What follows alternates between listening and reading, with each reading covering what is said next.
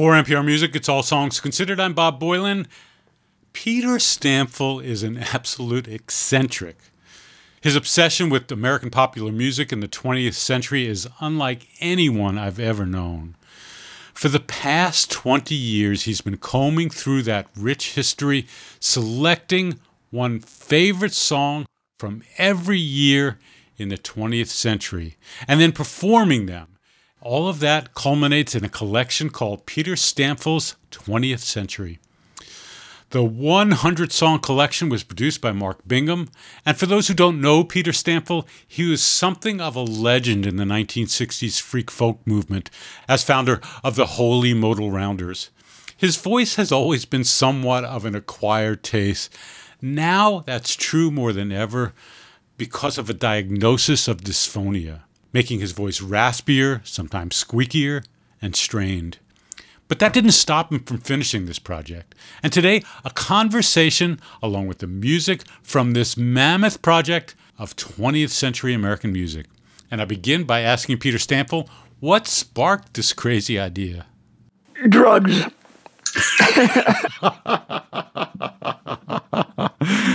I was Touche. I was smoking weed and thought, hey, what about? Um, and uh, then I um, asked Mark whether he would be interested in involving himself in this. And and Mark is Mark Bingham, one of my oldest friends who I met in 19. Well, we've been friends since 1975. Lo and behold, uh, Bowenly hold, uh, 18 years later, by gum, we stumble across the finish line and fall face first into the mud. What kind of process did you have to choose the music you chose? Um, many were automatic, like songs that I dearly loved, like Along Comes Mary had to be 1966. Long and Far Away had to be 1944. Ragtime Cowboy Joe had to be 1912. So a lot of them are kind of like um, automatic, and a lot of songs I wasn't quite sure when they were written. So it was a lot of research was involved, of course. When you think about the scope of songs, is there something that you can see a commonality? Like you are drawn to something about a song and then and then let's play one. Sure. The commonality is melody. I am a fool for melody and believe that um, many contemporary um, songwriters seem to have almost a fear of melody, like like melody is this demonic thing that's going to like you know jump up and bite their ass or something. I listen to a lot of current indie music, you know, which a lot of it reminds me of um, late period Beach Boys, and there tends to be um, great vocals, great vocal arrangements, great back backup parts, but kind of weak on melody. Another factor is um, do I adore the song? I had to adore it. Can I pull it off? and does it somehow, hopefully, resonate in a, special way with that particular year? So let's pick one from early times for me. That would, that would be 1906. Nobody. Bert Williams. Bert Williams was uh, was vaudeville. Was he? Bert Williams was the first black superstar. Williams was a wildly popular entertainer, actually from the Caribbean, and a serious alpha male, you know, like over six feet tall, incredibly talented, incredibly charismatic, charismatic. Despite the fact that he was one of the biggest draws in vaudeville, he had to hire a white guy for the owners of the venues to put the money into the hands of because the wow. you know they, they they couldn't actually put money in this black you know, superstars, and it would be I don't know they'd what they'd get cooties. I mean, I mean, but, you know, it's so sad. Yeah, let's play Nobody from Bert Williams, and then we'll talk about it.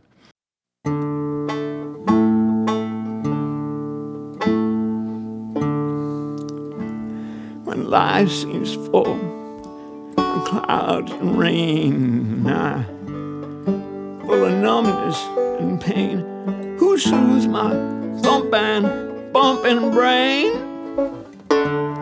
Nobody. When winter comes with snow and sleet, and me with hunger and cold feet.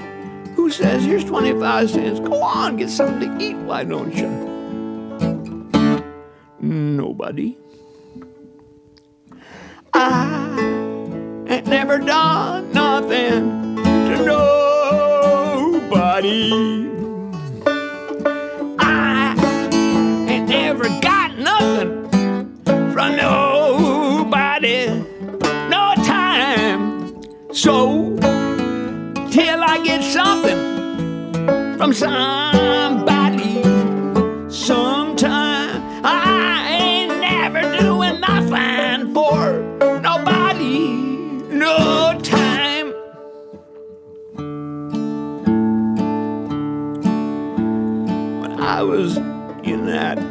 railroad wreck, I, thought I'd cashed in my last check.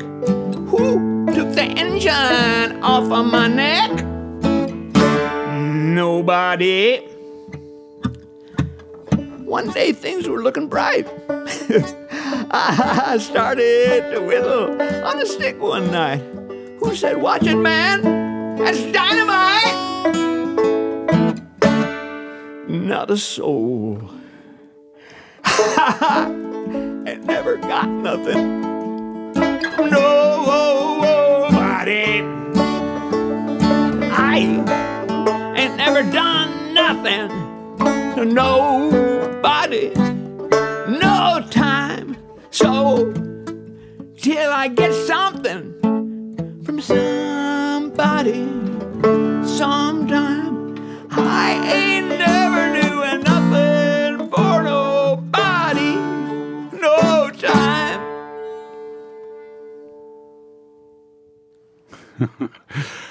When did you first hear this song? I first heard this song uh, in a film called The Seven Little Foys. Eddie Foy was a vaudeville entertainer who worked his seven kids into the act, and uh, so Bob Hope played Eddie Foy and the you know seven, seven little Foys, his kids that were worked into the vaudeville routine, and he sang nobody in that movie. Um, and that's that's my first exposure to the song. I, I didn't hear about. Uh, I saw the movie in the late '40s, early '50s. Were your parents listeners of uh, of old music? Did you have a record player and all that stuff in your in your house? No, uh, actually, in 1948, the couple next door, the old couple, gave us their wind-up Victrola and some old records like um, comic records and Bing Crosby singing Blue Hawaii with the B-side Sweet Leilani. An instrumental of I Love Me, which Froggy the Gremlin used to sing on the Smilin' Ed show. I'd love to play uh, another song, and I'll say from long ago and far away because that's the name of it. Uh, tell us about long ago and far away, and when you uh, came upon that one. Well, I came upon this 1944 song in 1944 on the radio. Really? How old were you? Five. Wow. It stuck with you. It stuck with me, yeah. Most of the songs for the first 50 years are songs I heard on the radio in the 40s. My singing career began at the age of two. Uh, I would sit on the potty and serenade my mother. I'd sing, uh, Put Your Arms Around Me, Honey, Hold Me Tight. Oh, great song. Yeah, that, that, which is indeed my 1911 song. I sang um, the Marine hymn from the Halls of Montezuma.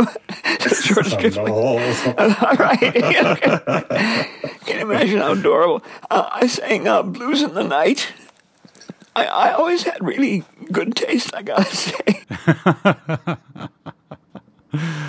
Uh, let's hear uh, Long Gone Far Away, and we're going to hear um, your version. What was the version you heard? Do you remember that 1944 recording? This is from a, a, a show, right? Is this?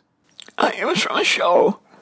Cover Girl, possibly. I don't. Yeah, Cover Girl. That's right. Ah, but uh, I wasn't aware of the show, and I never did see the movie. But possibly the most beautiful song ever written, I've thought on occasion. Wow. Well, let's listen to uh, your version of Long Ago and Far Away. thank you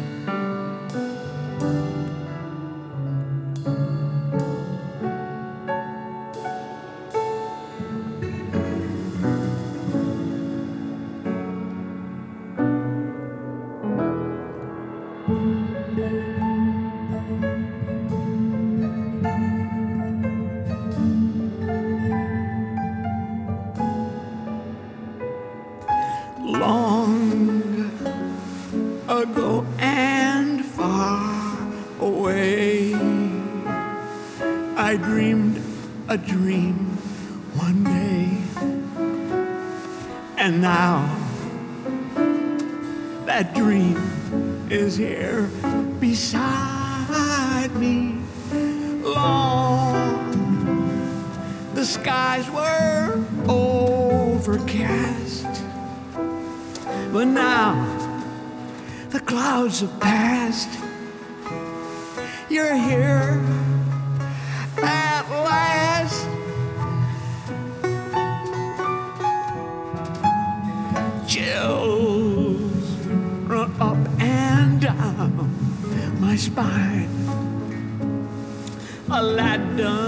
lamp is mine.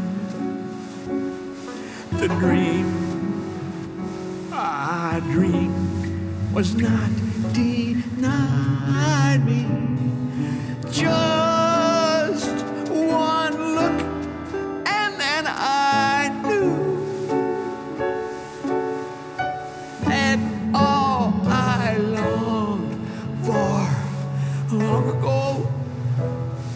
was you.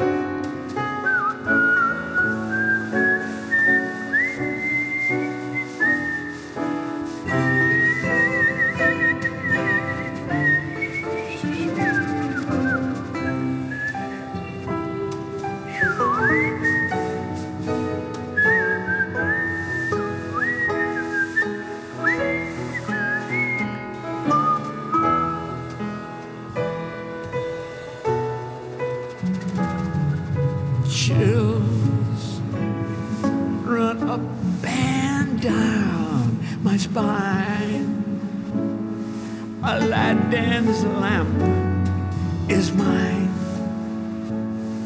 The dream I dreamed was not denied me. Just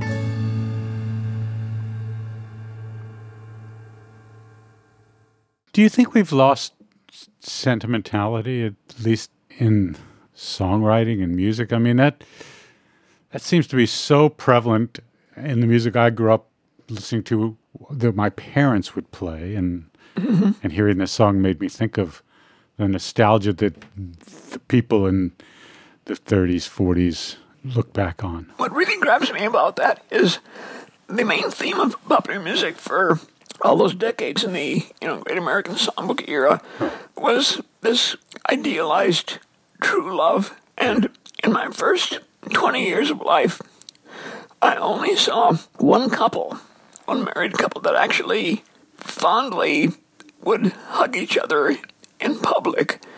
Like, I didn't know anybody, nor did I know anybody who knew anybody that knew any mommies and daddies who had anything like this feeling, which is put forth as the most popular subject that people sing about, which I find, you know, kind of heartbreaking.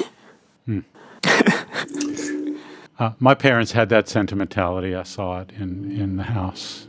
When do you think that changed? Good question. In doing all your research and thinking about the music, when did you see it maybe harder to find that in songs? Maybe the 50s? Really, I would have thought it would have been later than that, but Well, rock and roll was more unsentimental. okay, fair enough. Is your songwriting, do you think of it that way? I mean, I, my knowledge of your stuff was middle of the 60s and late 60s. Uh, I don't know that I would have thought of your the Holy Modal Rounders stuff sentimental. Oh, it's not. Uh, qu- quite the opposite, as a rule. Yeah. But um, I've always loved the old songs, and that was um, what most of them were. Well, sentiment, uh, like in my in my liner notes, I go on about um, sentimentality being a very powerful force when the century started. Oh, just one little line. When I was working on the notes, I had this epiphany um, that the Great American Songbook is a conspiracy, the result of a conspiracy between blacks and Jews. Without the black, you know, ragtime rhythm and the Jewish Jewish tonality, Eastern European music tonality, take either one of those elements out, and there would not be a Great American Songbook. Of course, this is this is not conscious. Of course, it wasn't. It wasn't like Sure, sure. you know, it was they, they didn't conspire to do this, but on, on an unconscious level, um, you know, the heavens were conspiring to combine Jews and uh, blacks to create the Great American Songbook, one of the most massive cultural achievements of humanity. That's beautiful. Uh, and then along comes drugs. Yeah,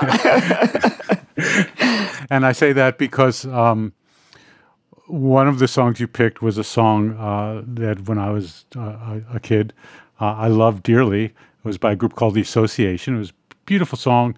Uh, it was a song which I always thought was about a woman. But but tell tell us about Along Comes Mary.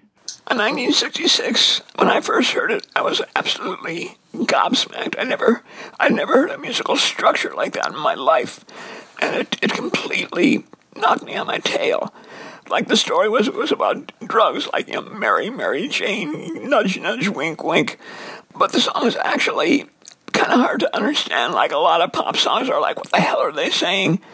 There's a line, or maybe rather gather tales of all the fails and tribulations no one ever sees. Like, what does that mean? the refrain is when we met, I was sure out to lunch. Now my empty cup tastes sweet as the punch. Yes.